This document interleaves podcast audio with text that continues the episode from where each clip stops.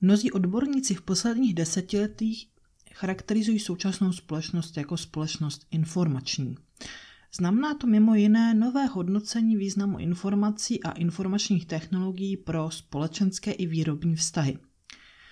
Různí autoři také zdůrazňují v rámci hledání definice informační společnosti různé aspekty. Jedni se zaměřují na technologickou stránku, další na ekonomickou stránku, další na profesní stránku a jiní na kulturní a prostorovou stránku problému.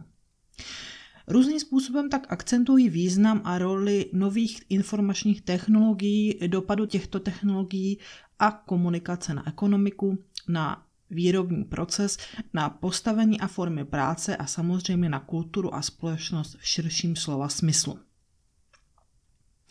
Zdůrazňuje se také, že v současnosti není informací více, ale že charakter informací je takový, že proměnil to, jakým způsobem žijeme. Informace a teoretické znalosti určují, jakým způsobem jednáme nebo jak se ve společnosti chováme. Jinými slovy, taková definice informační společnosti ukazuje na to, že informace jsou určujícím faktorem pro fungování moderní společnosti, přičemž nové technologie a nová média přispívají ke kvalitou jinému využití informací. Informační společnosti ale také společnost postindustriální. Jako taková je pak spojena s, naš, s dalšími teoriemi postindustriální společnosti, včetně obecnějšího postmodernismu, ale také mnohem konkrétnějších teorií společnosti spektáklu Gaia de Borda nebo společnosti sítí Manuela Castellse či tekuté modernity sociologa Zygmunda Baumana. V klasické Tofflerovské podobě je informační společnost společností, která se posunula od standardizace k individualizaci, od specializace k univerzalismu, od územní koncentrace k rozpílení a od centralizace moci k její decentralizaci. Se současnými moderními komunikačními technologiemi, jako jsou internet a satelity, ale také mobilní telefon nebo osobní počítač, je tedy těžko spochybnitelné, že dnešní společnost se do značné míry kolem informací skutečně točí. Jestli filozof Michel Foucault psal před lety, že vědění je moc, dá se k tomu dodat, že rovněž informace jsou moc. I když informace a vědění nejsou totožné kategorie a jen informace není nikdy zárukou vědění a znalostí. Mít správné informace je ale zásadní pro celou řadu aktivit, například v politice nebo v obchodu, ovšem i při vykonávání občanských práv a povinností. A v to ohledu i se zase tolik nezměnilo oproti dobám industriální či dokonce raně kapitalistické společnosti. Stačí si připomenout to, jak byly v minulosti informace spojeny s obchodem.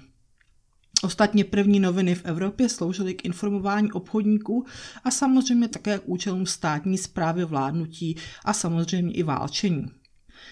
Podle dalších interpretací se komunikační technologie, konkrétně tisk, staly základem pro vznik moderního nacionalismu a vůbec moderních národů jako imagined communities, společenství spojených společnou představou, i když v zásadě anonymních členů jednoho národa.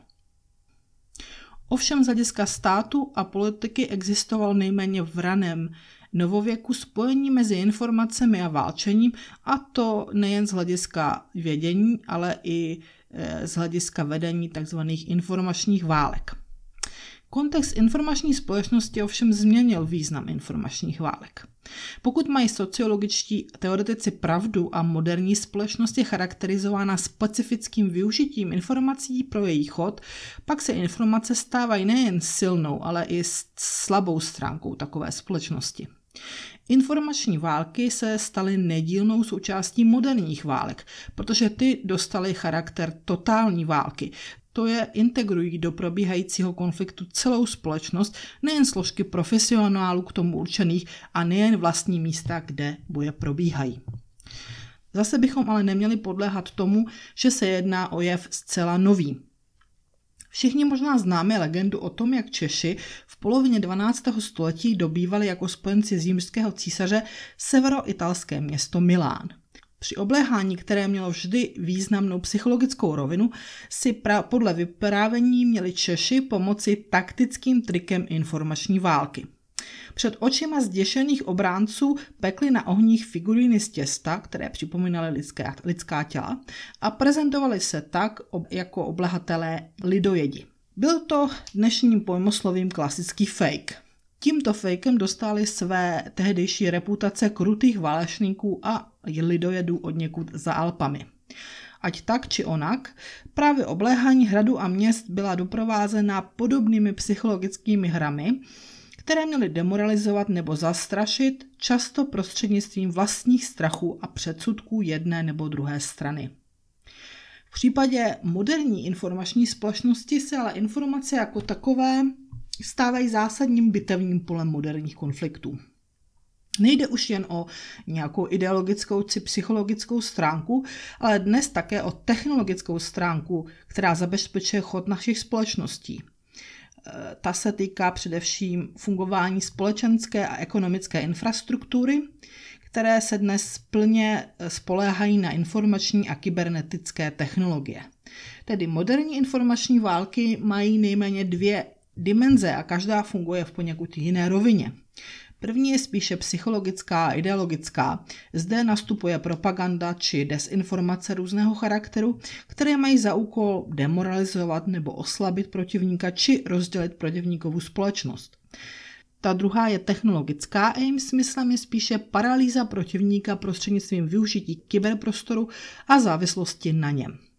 Ovšem obě dimenze se dobře doplňují a dají kombinovat. Jen letmý pohled ale naznačuje, že informace se zde dostávají do role, která je v rozporu s tím, jak se obvykle tradičně chápou.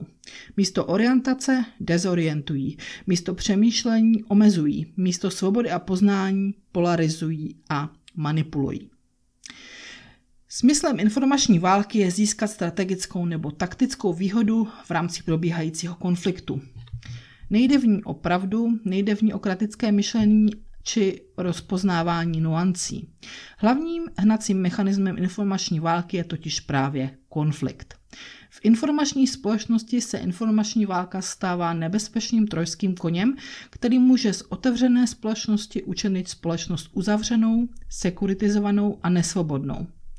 Bohužel to málo kdy platí jenom pro jednu stranu probíhajícího konfliktu.